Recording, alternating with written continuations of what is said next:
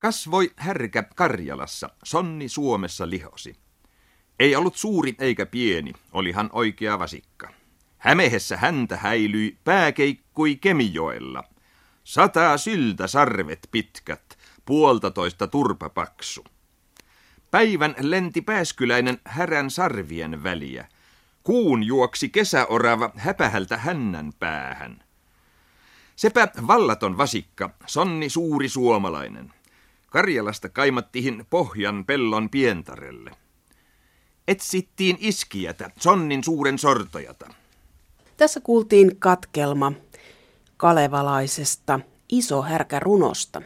Sen esitti Yleisradion legendaarinen kuuluttaja Karl Erik Kreutz.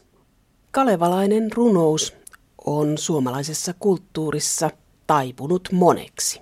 Se on innoittanut säveltäjiä, kuvataiteilijoita ja kirjailijoita. Antti Tuurin, Ulla Pielan ja Seppo Knuuttilan toimittamaan Kalevala-seuran vuosikirjaan on koottu kirjailijoiden ajatuksia Kalevalasta. Teos kertoo, että Kalevala on sekä innostanut että hämmentänyt, erityisesti nuorena, kun koulussa päntättiin säkeitä pakolla. Nykykirjailijoita Kalevala kiehtoo edelleen. Esimerkiksi Johanna Sinisalon romaani Sankarit pohjautui Kalevalaan.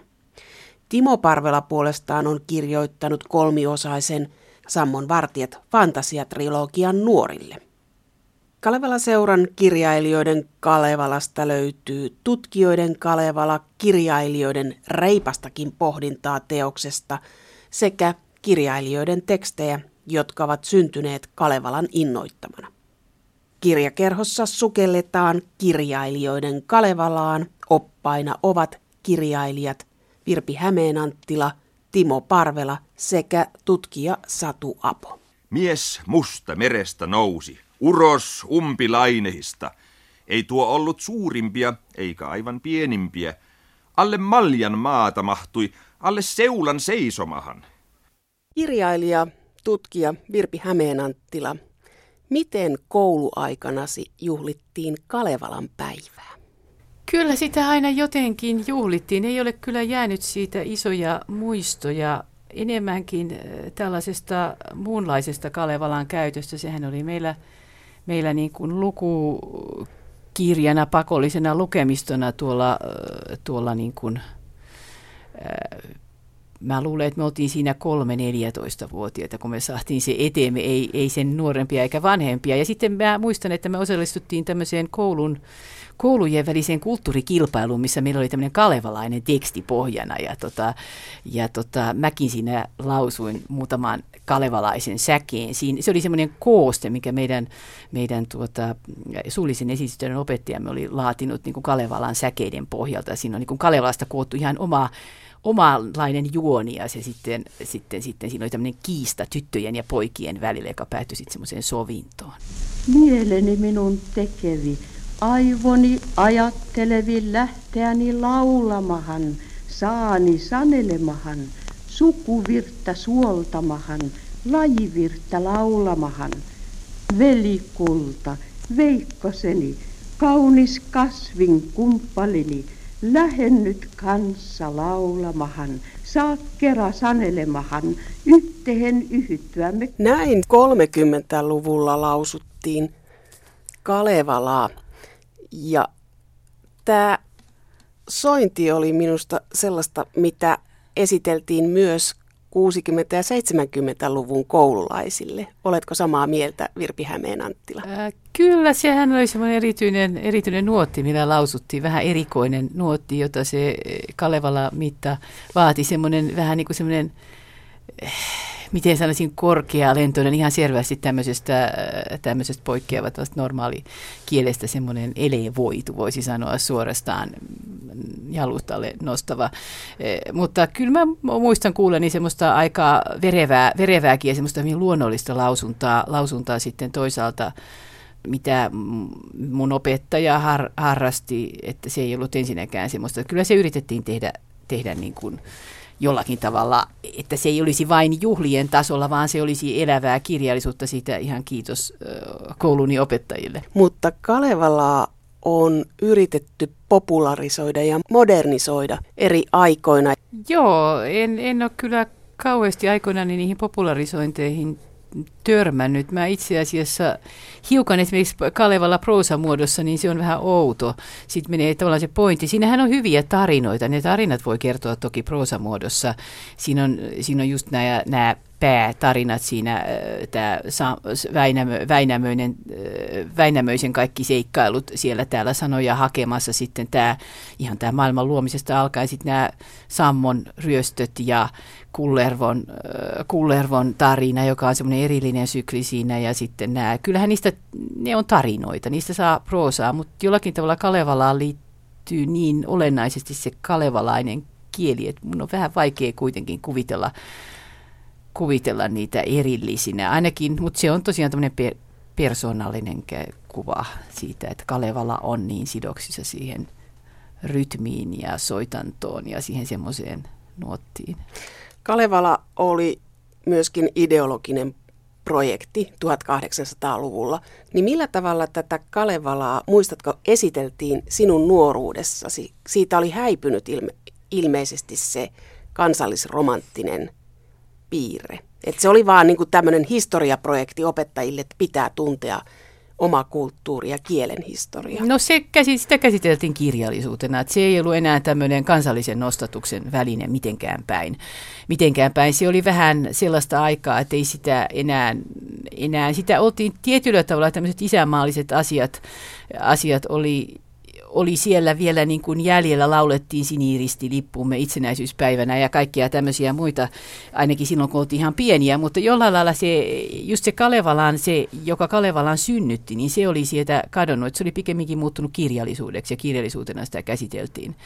Käsiteltiin, mutta ei ollut sellaista, mikä nousi vähän myöhemmin, se semmoinen tietynlaatuinen vihamielisyys ja sen Kalevalan ö, synty tarkoitusta ja sitä semmoista Kalevalan niin kuin, mikä, mikä oli sen alun, alkuperäinen tarkoitus, mihin se oli tehty, niin sitä vastaan, että mikä näkyy tietyllä tavalla aika monien nykykirjailijoiden, esimerkiksi suhteessa Kalevalaan, että he niin sanoutuu hyvin tiukasti irti tästä kansallisesta, kansallisesta hengennostatusprojektista, että se on jollain lailla vastenmielinen eh, niin sitä ei kyllä vielä ollut. Mutta sitten jos mennään kirjailijan Kalevalaan, Virpi Hämeenanttila kuka Kalevalan sankarihahmoista, tai sanotaan, että voit sanoa ei-sankarillisenkin hahmon, niin on sinulle sellainen niin kuin merkittävä siellä? Mikä sieltä nousee? Vähän vaikea sanoa, sanoa, koska ne sankarit on niin semmoisia moniulotteisia, että, että niillä on esimerkiksi Väinämöinen, joka on se pääsankari, niin siinä on monia eri ulottuvuuksia. Ja toisissa tilanteissa mä oon kovastikin hänen mielistynyt, ja toisissa mä häntä paheksun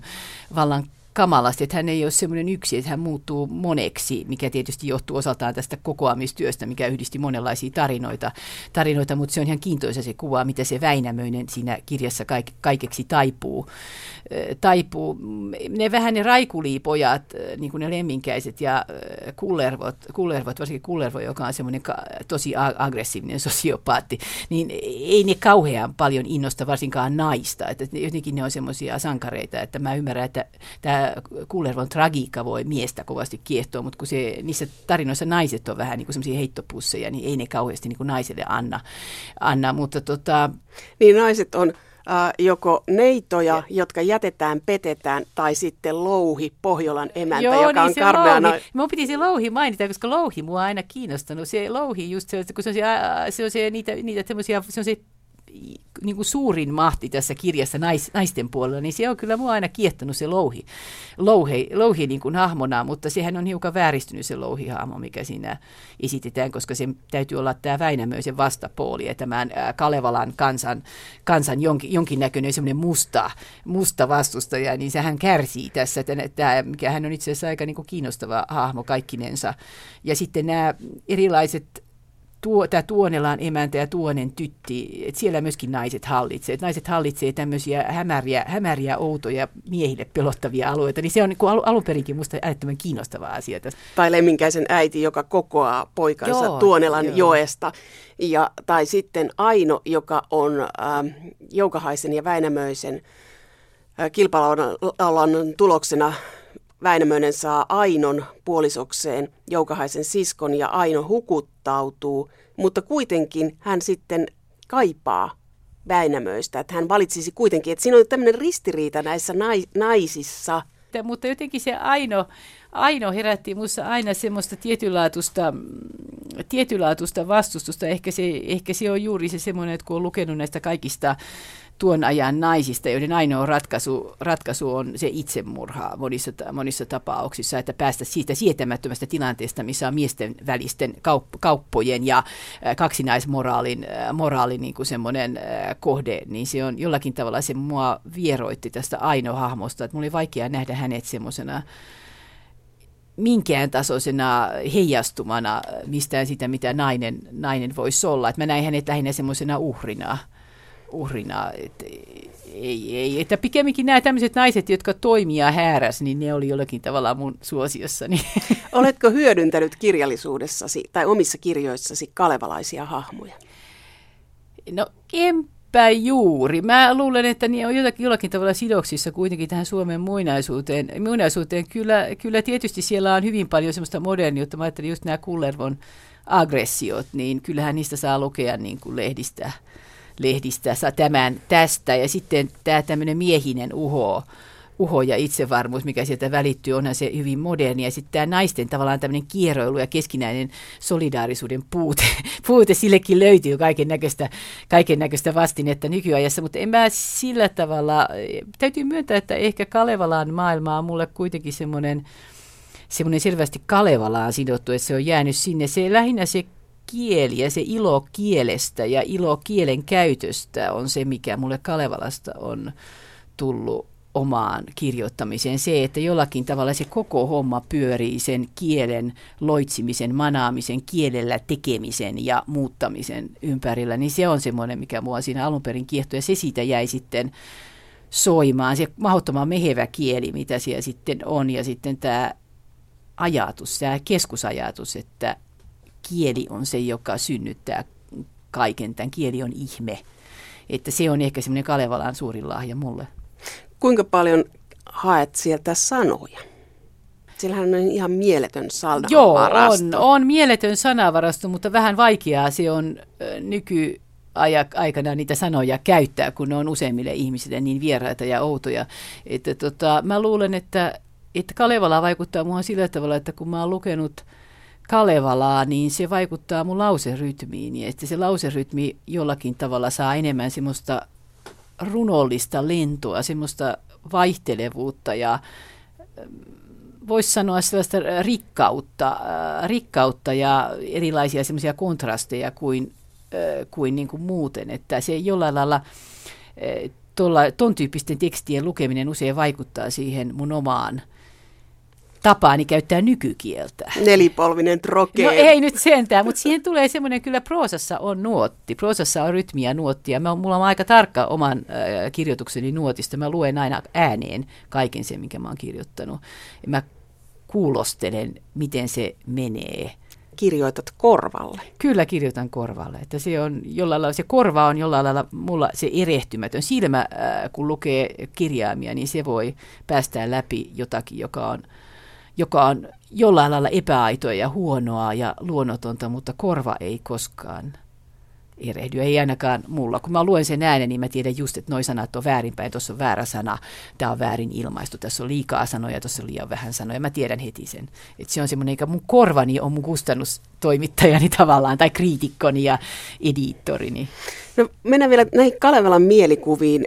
Aika monet sanovat, että mielikuvan Kalevalasta ovat synnyttäneet kansallisromantiikan maalaukset, Kallen Kallela ja muut, Virpi Hämeenanttila. Kuinka paljon Kalevala kuvasto elää näiden kuvien kautta sinulle? Minulla, minulla ja varmaan myöskin muilla erittäin vahvasti. Et se on ehkä, ehkä juuri se asia, mikä niissä synnyttää sen jonkinnäköisen torjunnan, kun ne on niin arkityyppisiä ne Kallen Kallelan kuvat että siinä niin kuin just Väinämöinen on tietyn näköinen, ne puvut on tietynlaitos ja maisema on tietyn näköinen metsä, semmoinen korpimetsämaisema, ihan kun ajattelee niitä maisemia, ne värit on tietynlaiset. Ja kaikilla on se päässä se ihmeellinen patalakki, josta niin kuin aina ihmettelee, että onko ne vaatetukset todellakin kansantieteellisesti mitenkään päteviä. Kaikilla on virsut ja kontit.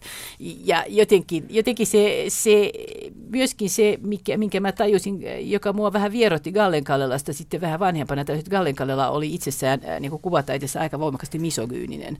Ja se näkyy, että hänen, hänen naisensa eivät ole mitenkään kauhean kivasti esitetty koskaan. Ja tota, tämä louhi oli semmoinen, mistä mä olin erityisen närkästynyt, kun se on, se, paitsi että se on misogyyninen, niin se on tämmöinen, voisi nykyään sanoa, se on ikärasistinen. että siinä jollain lailla tämä on louhi, joka on tavallaan elämänsä voimissa, niin hänet on niin kuin vanhennettu tämmöiseksi rumaksi vanhaksi naiseksi, jolla on semmoiset riip, hyvin riippuvat rinnat ja sitten semmoinen kaikki semmoisen noidan, kaikki, kaikki missä yhdistyy miehiset pelot sitä vanhasta naisesta, jolla on hallussaan tietoa ja voimaa, niin jollain lailla se se mua ärsytti tavattomasti. Ja mä en ikinä, aina kun mä menin Aten, Ateneumiin, niin mä inhoisin sitä ainotriptyykkiä. Siinä semmoinen likainen vanha mies kähmii nuoria naisia. Että jollakin tavalla se oli jotenkin, musta se oli aina, mä käänsin katseeni sitä pois, kun se oli inhottavaa katsella sitä, sitä että se ei mulle herättänyt mitään muuta kuin semmoista myötä häpeää. Tai jotenkin näköisesti semmoista, että tuo ei ole se puoli meidän kansalliseepoksesta, jota mä haluaisin niin esitellä kaikille, kaikille vieraille kansoille, että meillä niin vanhat likaiset miehet kähmii nuoria tyttöjä. Virpi Hämeen Anttila, kuulostat siltä, että kirjailijana voisit kirjoittaa antikalevalaisen no, teoksen. Ainakin tästä episodista, episodista semmoisen, missä Aino, Aino, ja, Aino tekee jotakin muuta ehkä. Ja sitten Väinämö, Väinämöinen, Väinämöinen hän tietyllä tavalla tehdään tässä jaksossa hiukan säälittäväksi, että hän, hän niin kuin jollain tavalla, siinä käy jollakin tavalla ilmi siinä jaksossa kyllä, tehdäkseni oikeutta, että sille, että Väinämöinen tavoittelee jotain, mitä hän oikeastaan ei saisi saada. Että hän tavoittelee jotenkin uutta nuoruutta tällä Ainolla. Ja se on niin kuin jollakin tavalla sopivaa, että hän ei sitten sitä saa, hän suree sitä myöhemmin. Ja sitten kun tämä Aino muuttuu kalaaksi, niin sitten hän tavoittelee uudestaan Ainoa, että hän on jollakin tavalla fiksoitunut Ainoa, joka on tavallaan edustaa hänen nuoruutta ja elinvoimaansa, mutta sitten se on mahdotonta vanhasta ei tule enää nuorta. Et se on ehkä hiukan eleginenkin tämä jakso, jos sitä katsoo siltä kannalta. No mutta nämä epokset on alkanut elää uutta elämää nykykirjallisuudessa ja lasten ja nuorten kirjallisuudessa ja fantasiakirjallisuudessa. Kirjailija Virpi Hämeenanttila, mistä tässä on kysymys? No ei, ei muusta kuin siitä, että se on hyvin elivoimasta materiaalia.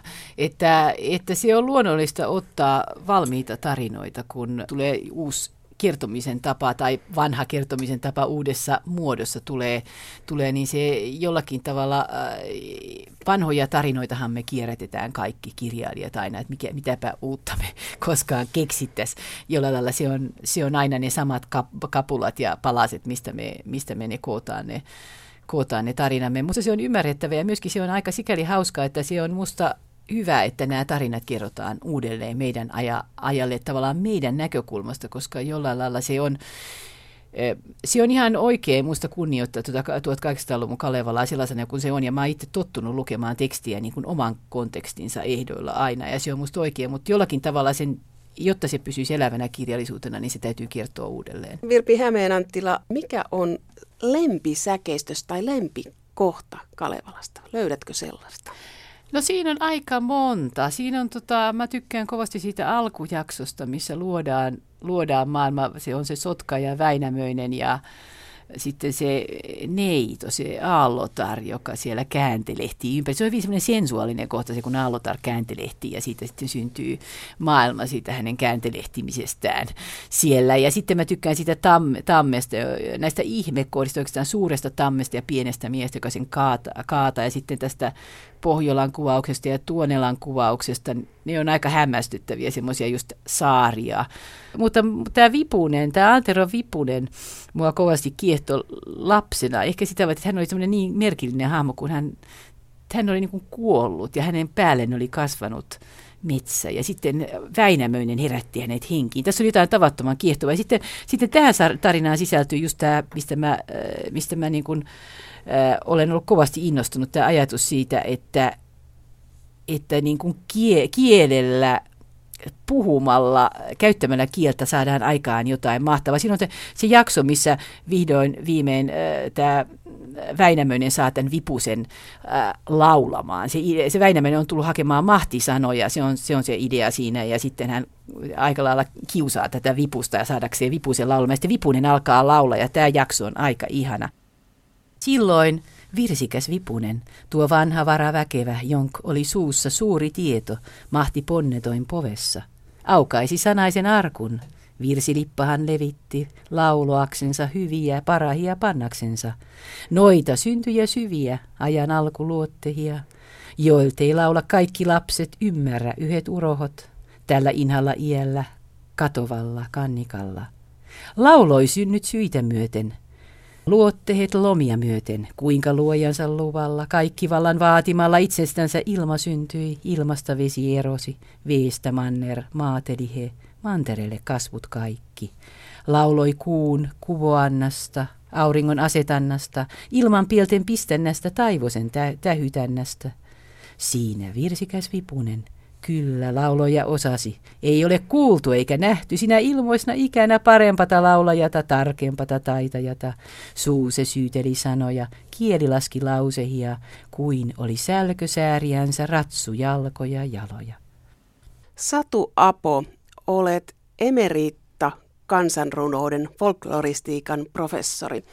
Ja kirjailijoiden Kalevalasta puhutaan. Oikeastaan voisi aloittaa siitä, että että Elias Lönnruut, joka kokosi Kalevalan, niin eikö hän ollut itse myös kirjailija tavallaan?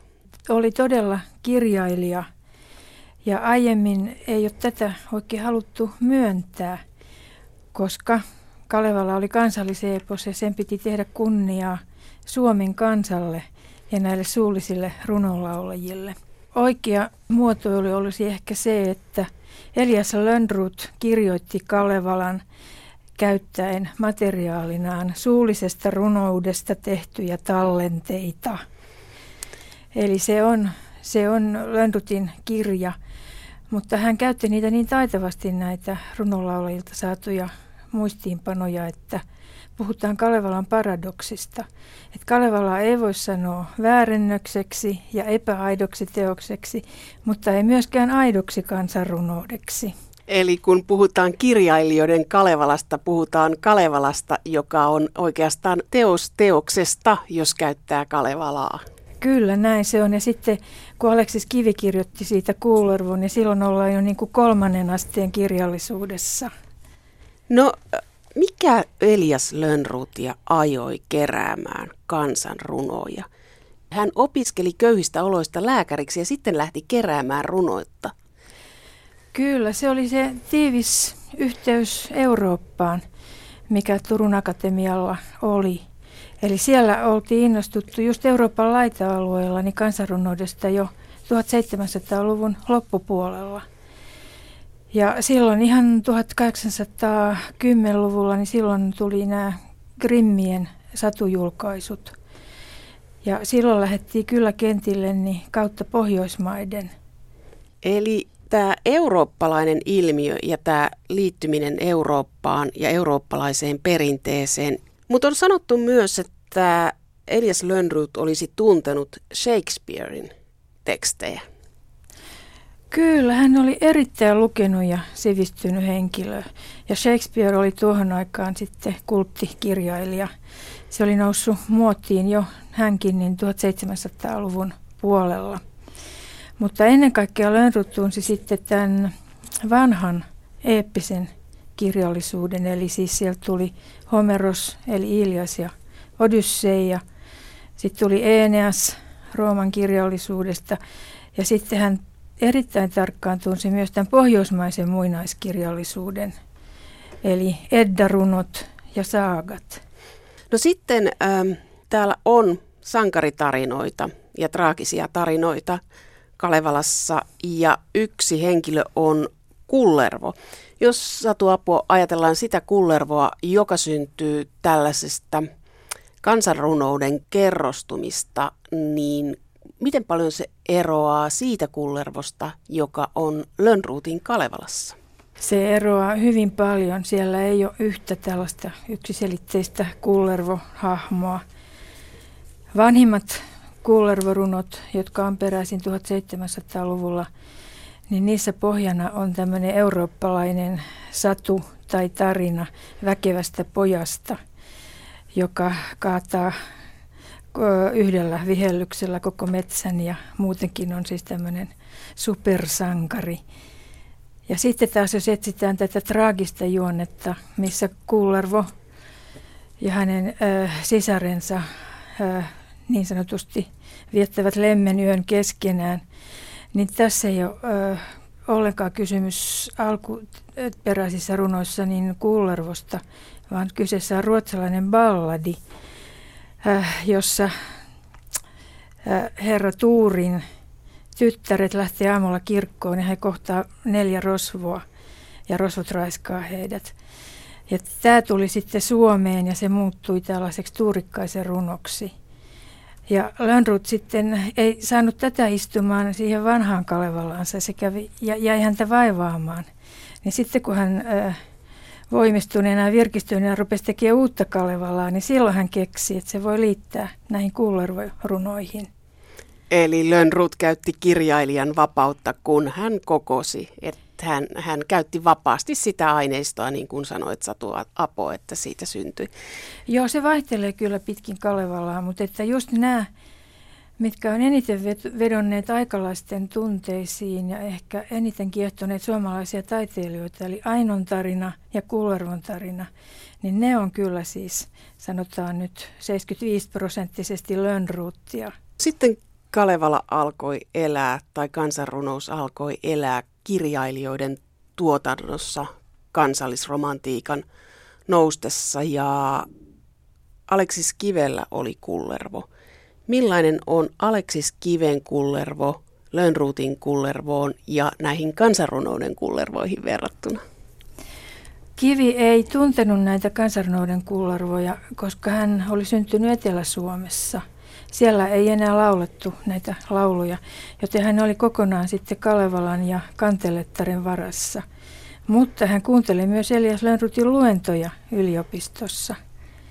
Mutta jos katsotaan, minkälainen se draaman sankari on, niin hän on mitä suurimmassa määrin tämmöinen romanttinen ja jopa eksistentiaalinen hahmo – Eli siis mulla tulee mieleen sitten Shakespearen Hamlet ja sitten Schillerin Rosvot, missä on, on sitten tätä sukuvihaa ja todella syvää tragediaa.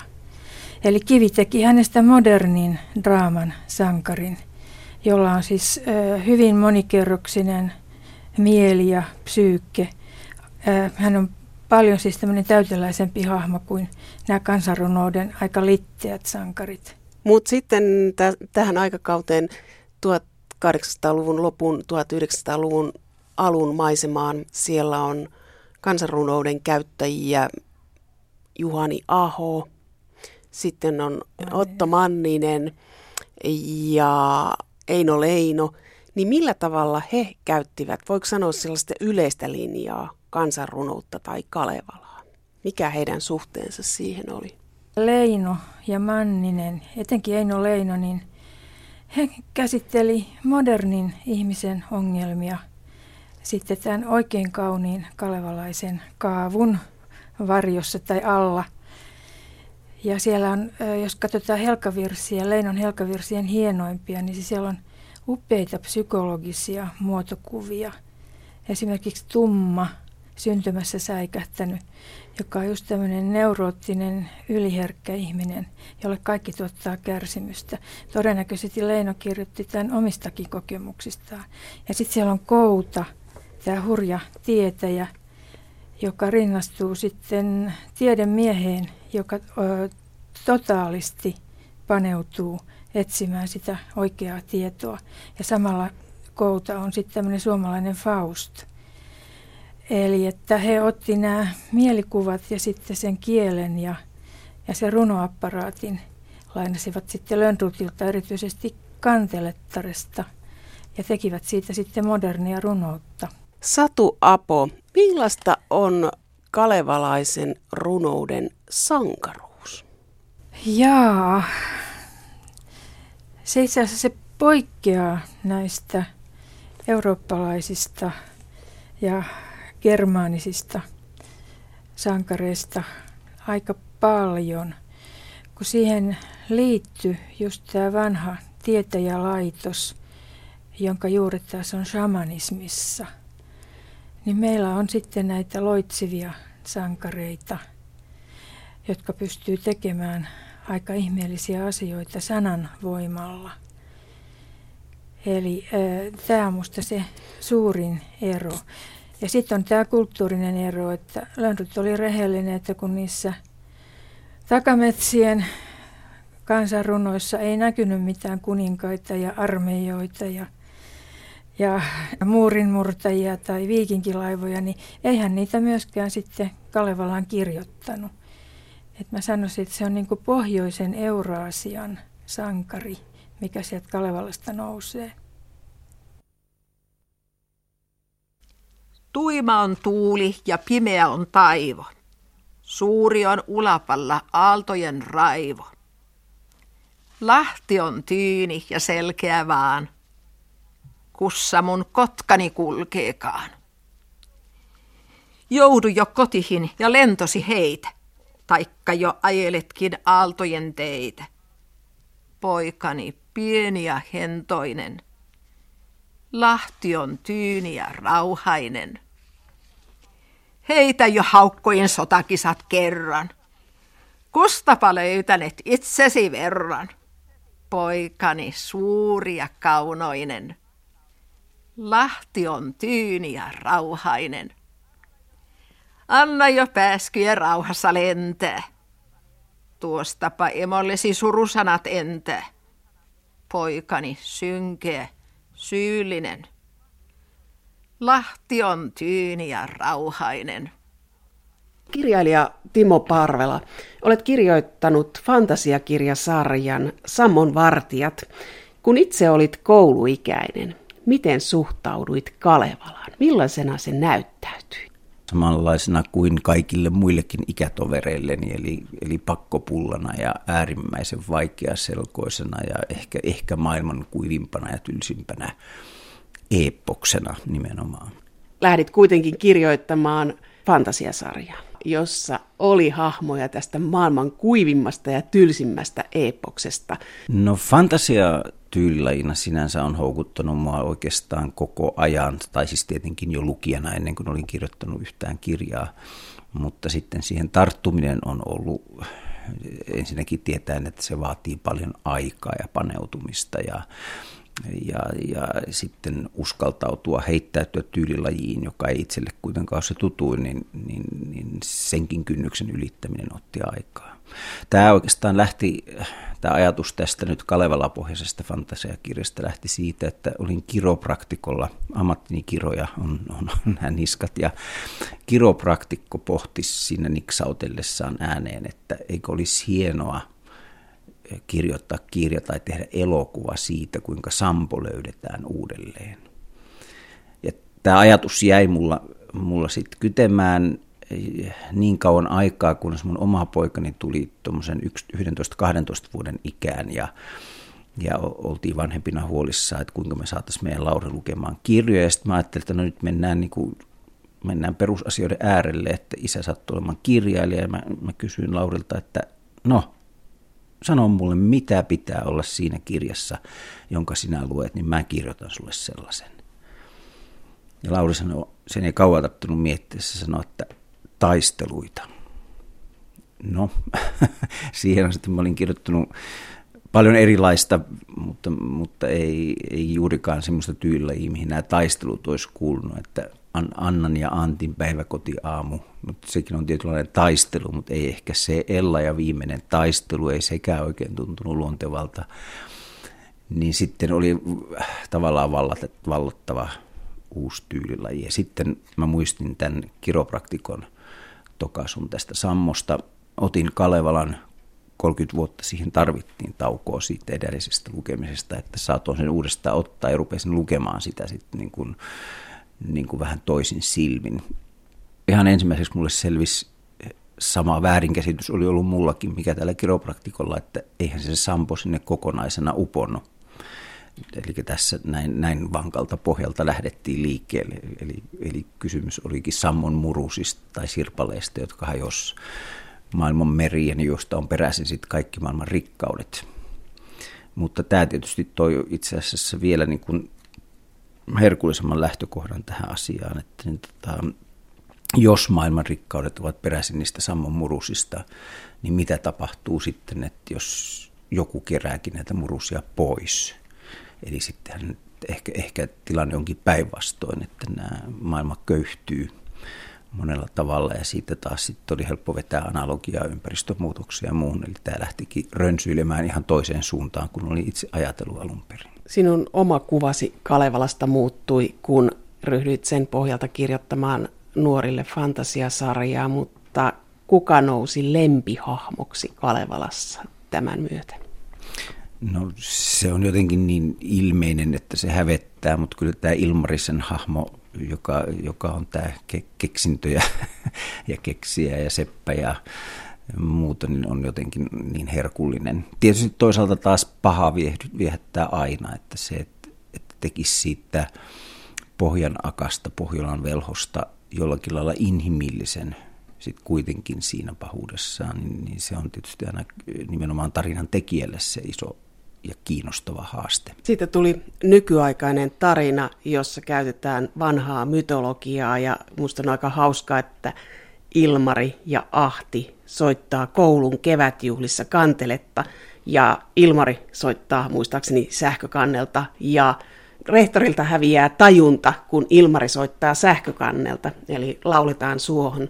Ja siitä lähtee tarina kehkeytymään. Kalevala on mun mielestä aivan loistava aarreaitta nimenomaan tämmöisen fantasia romaanin kirjoittajalle, enkä suinkaan ollut ensimmäinen tiettävästi, joka Kalevala on käynyt käsiksi, koska kyllä, kyllä siinä itsestä lukiessa kävi hirvittävän ilmeiseksi se Tolkienin Kalevala konteksti, että, niin tota, että sieltä löytyy niin paljon asioita, jotka löytyy Tarusta Sormusten herrasta ihan suoraan, enkä ollut sitäkään tajunnut ennen kuin nyt tähän perehdyin. Se, mikä Kalevalassa on loistavaa, että, että siellä on se, mikä tarvitaan, kunnollisen seikkailun aarre, e- eikä mikä tahansa aarre, vaan aarteiden aarre, se aarre, josta kaikki maailman aarteet on peräisin, eli Sampo. Sitten siellä on hyvät ja pahat. Ja, ja oikeastaan se henkilögalleria pian lähti sitten siitä, että mä ikään kuin modernisoin tämän porukan mikä, mikä sieltä Kalevasta löytyy, mutta, mutta tarkoitus ei ollut kuitenkaan kirjoittaa Kalevalaa nykypäiväksi, vaan ikään kuin Kalevalan jatko-osa, vähän niin kuin Kalevala 2.0 päivitetty versio siitä. Et kaksi oikeastaan semmoista niin kuin isointa kysymystä mulla oli tätä romaania kirjoittaessa. On toinen on se, että mikä se Sampo olisi tässä päivässä, mitä, mitä nämä Sammon sirut olisi sillä lailla, että se aukeisi nykypäivän lukijoille tai lapselle. Ja toinen on sitten se, että mikä tai missä on Pohjola. Ja tämähän on kysymys, joka nyt on herättänyt ilmeisesti intohimoja kaiken maailman tutkijoissa enemmän tai vähemmän tieteellisissä niin, tota, niin kautta aikojen. Se olikin oikeastaan aika kiinnostava asia. Kalevalaan aikuisena tarttujista tulee Kalevalan tutkijoita. Joo, siltä se näyttää. Ja itse asiassa koko joukko näitä tutkijoita ilmoittautui mulle sitten tämän kirjasarjan tai trilogian mm, niin kuin ilmestymisen jälkeen, että mä voin saada yhteydenottoja sieltä ja täältä. Ja vasta sen jälkeen sitten kuulin niitä villimpiä teorioita teorioita siitä, että kuka, kuka oli selkeästi sijoittanut sen, sen idän kauppatielle tämän sammon ja, ja kenellä se oli sitten taas Konstantinopoli. Aika harvoin se lähti tuonne pohjoiseen maantieteellisesti, mutta kyllä niitäkin joitakin, joitakin teorioita oli sitten. Miten äh, lukijat ovat suhtautuneet kirjasarjaasi, koululaiset? Ovatko, onko sarja muuttanut suhtautumista Kalevalaan? No joo, tämmöistä viestiä mä kyllä itse asiassa olen saanut. Että et parhaimmillaan olen kuullut sekä opettajilta että, että lasten vanhemmilta. En kylläkään nyt suoraan koululaisilta, mutta se on hyvin tavallista tässä tyylilajissa, jota edustan. On kuullut, että, että on haluttu lukea se oikea Kalevala, siis tämä alkuperäinen Kalevala. Ja, ja se on mun mielestä jo aikamoinen juttu, että, että se on hienoa, että jos tarina herättää kiinnostuksen toiseen tarinaan tai siihen tarinaan, mihin se pohjautuu – niin, niin silloin, silloin se on varmaan osunut kyllä kohdalleen.